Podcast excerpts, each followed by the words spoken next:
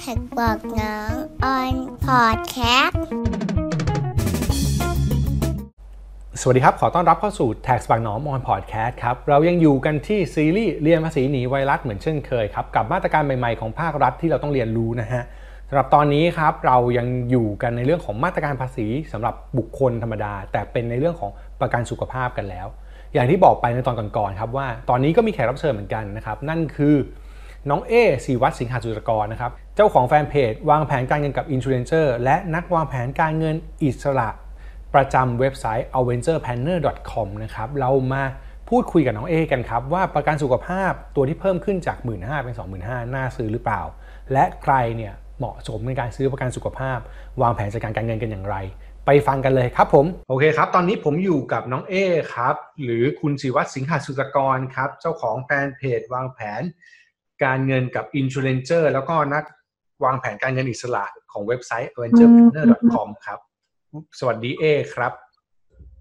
ครับ สวัสดีครับพี่น้องครับ มีคำถามสั้นๆ ไม่ยากเลยฮะเห็นคิดเห็นยังไงกับมาตรการไอตัว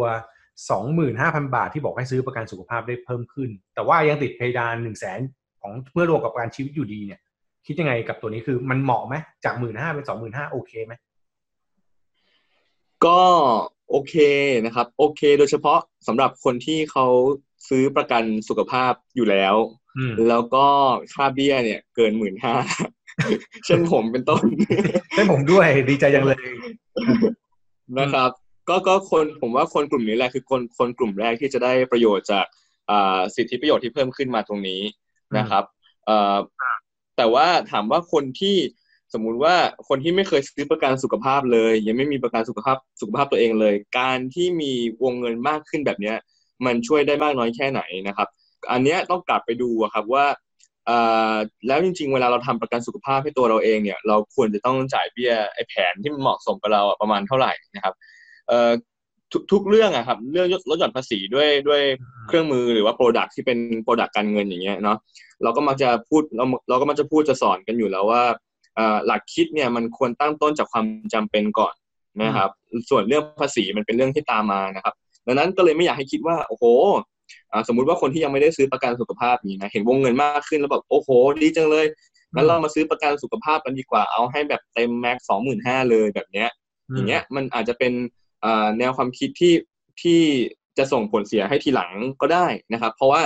ไอ้วงเงินสองหมื่นห้าเนี่ยเขาให้มาเป็นพิเศษเฉพาะปีนี้เท่านั้น ถูกไหมฮะแต่ว่าประกันสุขภาพเนี่ยนะครับถ้าเป็นถ้าสมมติว่าซื้อกับ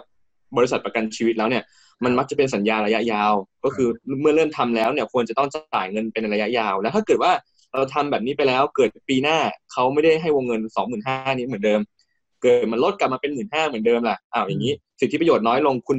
คุณจะถือว่าตัวคุณเสียผลประโยชน์หรือเปล่าใช่ไหมครับ ดังนั้น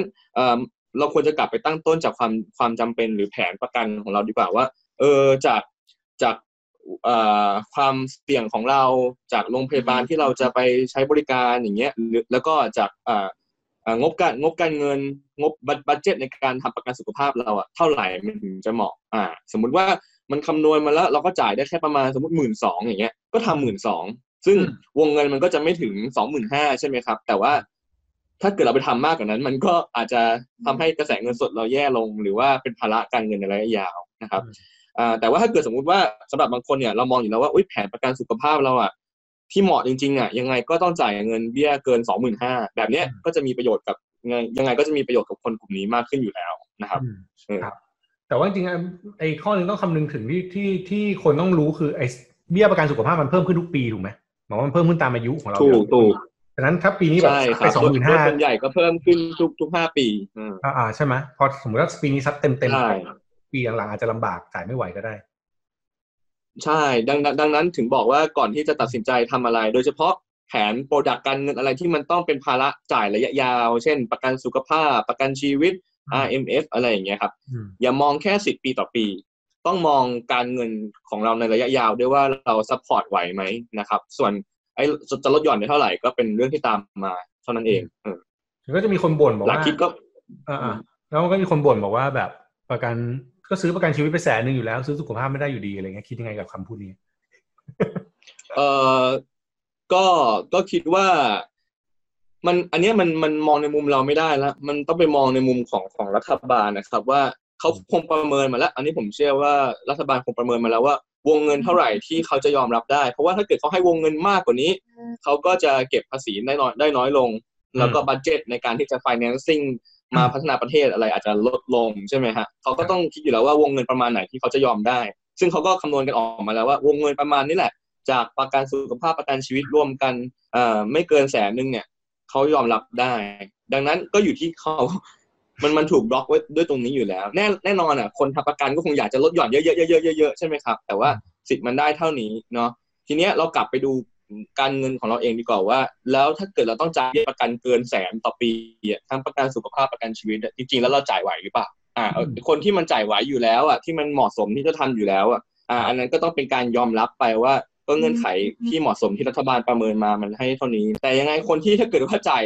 มากขึ้นกว่านี้แล้วก็จ่ายไม่ไหวอยู่ดีงั้นคุณจะจ่ายมากขึ้นกว่านี้ทำไมเพื่อให้ลดหย่อนมากขึ้นถูกไหมฮะดังนั้นความเหมาะสมมันก็ต้องตั้งต้นมาก่อนอยู่แล้วครับอืมใช่อะสุดท้ายคำถามสุดท้ายครับ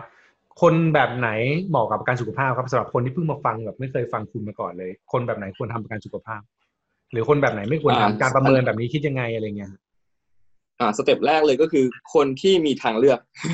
คนที่มีทางเลือกอะเหมาะเหมาะที่จะทำมีทางเลือกแปลว่า วันเนี้ยมีเงินสดอยู่ อ่า มีเงินมากกว่าขั้นต่ำของของความจำเป็น แล้วก็ประเมินแล้วว่ามีเงินพอที่จะจ่ายเบี้ยประกันในระยะยาวได้ อันเนี้ยเราก็มี choice แล้วว่าจะทำหรือไม่ทำแต่ถ้าเกิดว่าคนที่อาจจะมีทางเลือกน้อย เช่นโอ้สเอ่อสภาพคล่องไม่ค่อยดีนักแบบเนี้ยทางเลือกน้อยไม่ค่อยมีทางเลือกมากก็อาจจะจำเป็นต้องใช้สวัสดิการของรัฐอะไรไปก่อนนะครับ ดังนั้นคนที่มีช้อยส์มีทางเลือกเนี่ยก็สามารถที่จะอ่าเลือกได้ว่าจะทำหรือไม่ทำนะครับ โดยการเลือกทำหรือไม่ทำก็ต้องกลับไปดูด้วยว่าแล้วปัจจุบันเนี่ยเรามีสวัสดิการอะไรคุ้มครองมากน้อยเท่าไหร่อืมเอ่อซึ่งโดยส่วนใหญ่แล้วผมก็มักจะแนะนำเสมอว่าแม้คุณจะมีสวัสดิการอยู่แล้ว ไม่ว่าจะที่ทำงานหรือหรือของรัฐเนี่ยแต่ถ้าเกิดคุณมีทางเลือก แล้วก็คุณสามารถที่จะเจียดเงินมาจ่ายค่าเบี้ยประกันได้โดยไม่เดือดร้อนนะยังไงผมก็แนะนำให้คนแบบเนี้ยทำประกันสุขภาพของตัวเองไว้ก่อนดีกว่านะครับอืมเพราะว่าเอ่อไม่ว่าสวัสดิการที่ทำงานคุณจะดีแค่ไหนก็ตามเนี่ยเราก็มันจะถือว่ามันเป็นสวัสดิการติดโต๊ะ เนอะไม่ใช่สวัสดิการติดตัวแปลว่าวันหนึ่งคุณเปลี่ยนที่ทำงานขึ้นมา ความคุ้มครองมันก็อาจจะลดลงก็ได้หรือไม่มีนะครับ ดังนั้นเอ่อเอาให้ชัวร์เอาให้มันติดตัวดีกว่า ก็คนแบบเนี้ยควรจะทำทำประกันสุขภาพเอาไว้นะครับ ครับอะอะโอเค ทิ้งท้ายครัฮะบผมรักษาสุขภาพกันช่วงนี้ฮะอยากให้ฝากอะไรนิดนึง เอ่อก็แน่นอนอะทุกคนก็คงจะต้องรักษาสุขภาพกันอยู่แล้วนะก็ก็อยากฝากให้ให้การรักษาสุขภาพเนี่ยไม่ใช่แค่ตัวเราเอง แต่ว่าเพื่อสังคมโดยรวมด้วยนะครับ ทั้งสุขภาพตัวเอง แล้วก็สุขภาพการเงินด้วยครับ อยากจะฝากไว้ให้วางแผนให้ดีครับผมครับผมวันนี้ขอบคุณเอมากครับ ติดตามเอได้ที่เพจวางแผนการเงินกับ i n s u r a n c e r แล้วก็พูดคุยในฐานะนักวางแผนการเงินอิสระได้ที่ w w w a v e n t u r e p l a n n e r c o m นะครับผม อบคุณครับเอครับผมขอบพระคุณมากครับแท็กบอกน้องออนพอดแคสต์โอเคครับ กลับมาที่นี่ต่อ ผมบอกเลยฮะว่าคุยกับเอเนี่ยตอนนี้ไม่ยาวมากจริงๆ เพราะว่าผมเคยคุยกับเอไว้แล้วในเรื่องของการวางแผนการเงินเนี่ยละเอียดหน่อยนะฮะก็อยู่ใน YouTube เนี่ยครับช anel Tax บางหนอมเหมือนกันก็เป็นเรื่องของคุยวางแผนการเงินฝ่าวิกฤตโควิดอันเนี้ยถ้าใครอยากไปฟังเพิ่มเติมก็ไปฟังน้องเอพูดคุยได้นะครับอ่าสำหรับ ตอนนี้ก็ต้องบอกว่าหลาย ๆ คนน่าจะได้หลักการคิดในหลักการตัดสินใจในการเลือกซื้อประกันแล้วแหละว่าควรจะซื้อประกันแบบไหน ควรจะวางแผนประกันสุขภาพยังไง และควรจะมองความเสี่ยงของตัวเองในรูปแบบไหนนะครับเชื่อว่าจะเป็นประโยชน์กับหลายคนที่ตัดสินใจในช่วงนี้ แล้วก็ตัดสินใจใช้สิทธิที่รัฐบาลให้เนี่ยจาก 1 5ื่นเป็น25,000ดีหรือเปล่า ผมเชื่อว่าหลายคนได้คำตอบนะครับผมก็สำหรับตอนนี้ครับสำหรับตอนนี้ต้องขอบคุณน้องเอนะครับน้องเอสิวัตรที่มาเป็นแขกรับเชิญให้ กับไทยบอนอมออนพอดแคสต์ครับ ถ้าชื่นชอบอย่าลืมนะครับ กดไลค์กดแชร์ Subscribe หรือติดตามฟังผ่านแอปพอดแคสต์ที่คุณชอบฟังได้ครับสำหรับวันนี้ลาไปก่อน สวัสดีครับไทบอน้องออนพอดแคสต์